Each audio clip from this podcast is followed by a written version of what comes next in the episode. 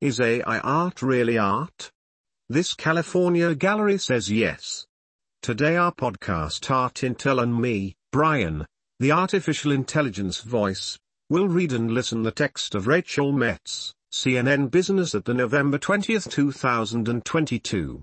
As artificial intelligence becomes increasingly popular for generating images, a question has roiled the art world, can AI create art?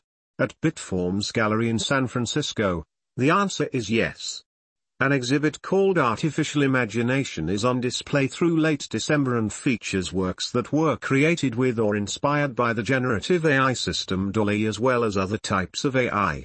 With DALL-E, and other similar systems such as Stable Diffusion or Midjourney, a user can type in words and get back an image. Steven Sacks, who founded the original Bitforms Gallery in New York in 2001, the San Francisco location opened in 2020, has always focused on working with artists at the intersection of art and technology.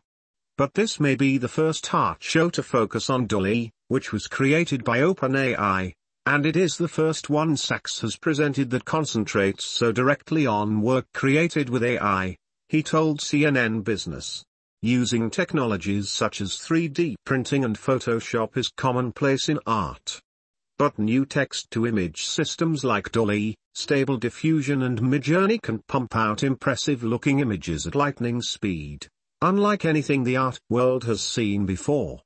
In just months, Millions of people have flocked to these AI systems and they are already being used to create experimental films, magazine covers and images to illustrate news stories.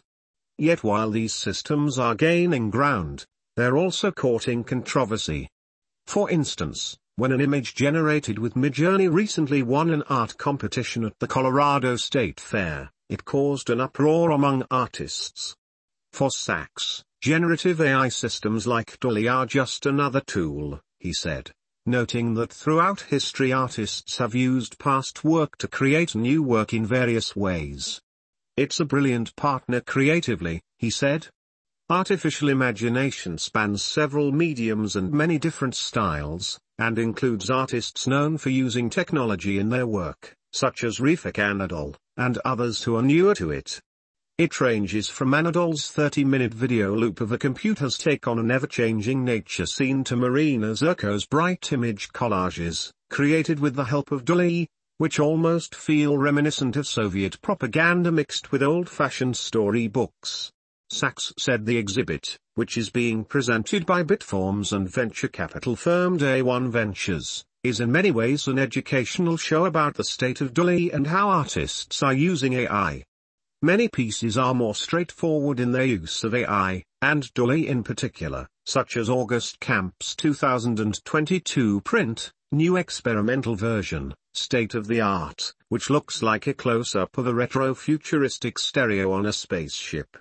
Kamp said she began creating it by typing what she calls a primer, a series of words like grainy, detailed, cinematic, movie still, intended to evoke the aesthetic she'd like which in this case was meant to look as if she was watching a movie and had just paused it, she said. Then she added words in hopes of generating electronic synthesizers that looked as weird as they sound, she said. The final piece is a combination of 30 or so different generated images, which were outpainted section by section, a process that uses AI to expand the image by adding more elements to it. Kamp also used Photoshop to tweak the overall image.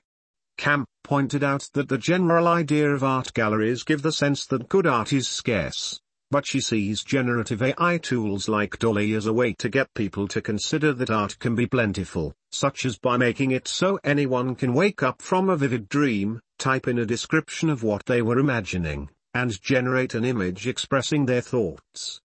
To me art is and should be very abundant because I see it as an expression of love and feelings, which I think are abundant things, she said.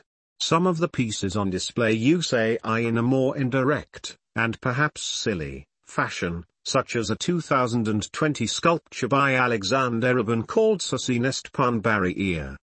Reben used AI as a sort of art director. He used text generator GPT-3 and a custom set of algorithms to generate a description of a non-existent artwork that hangs on Bitform's gallery's wall. It includes the title, a fictional artist's name, Norifant Storgenberg, who is listed as Swedish, born 1973, and text such as it has a very domestic feel, and yet it is very oppressive and the use of police issue handcuffs is striking.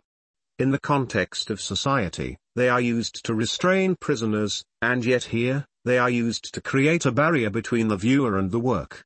Reben built his sculpture, which also hangs on the wall, around the description, with elements including green roof shingles, a porch light, metal grab bars, and handcuffs. I wanted to just put it out there, here are a range of artists, here are really different ways of presenting this kind of work, living with this kind of work, connecting with this kind of work, Sacks said. I wanted people to ask questions about it.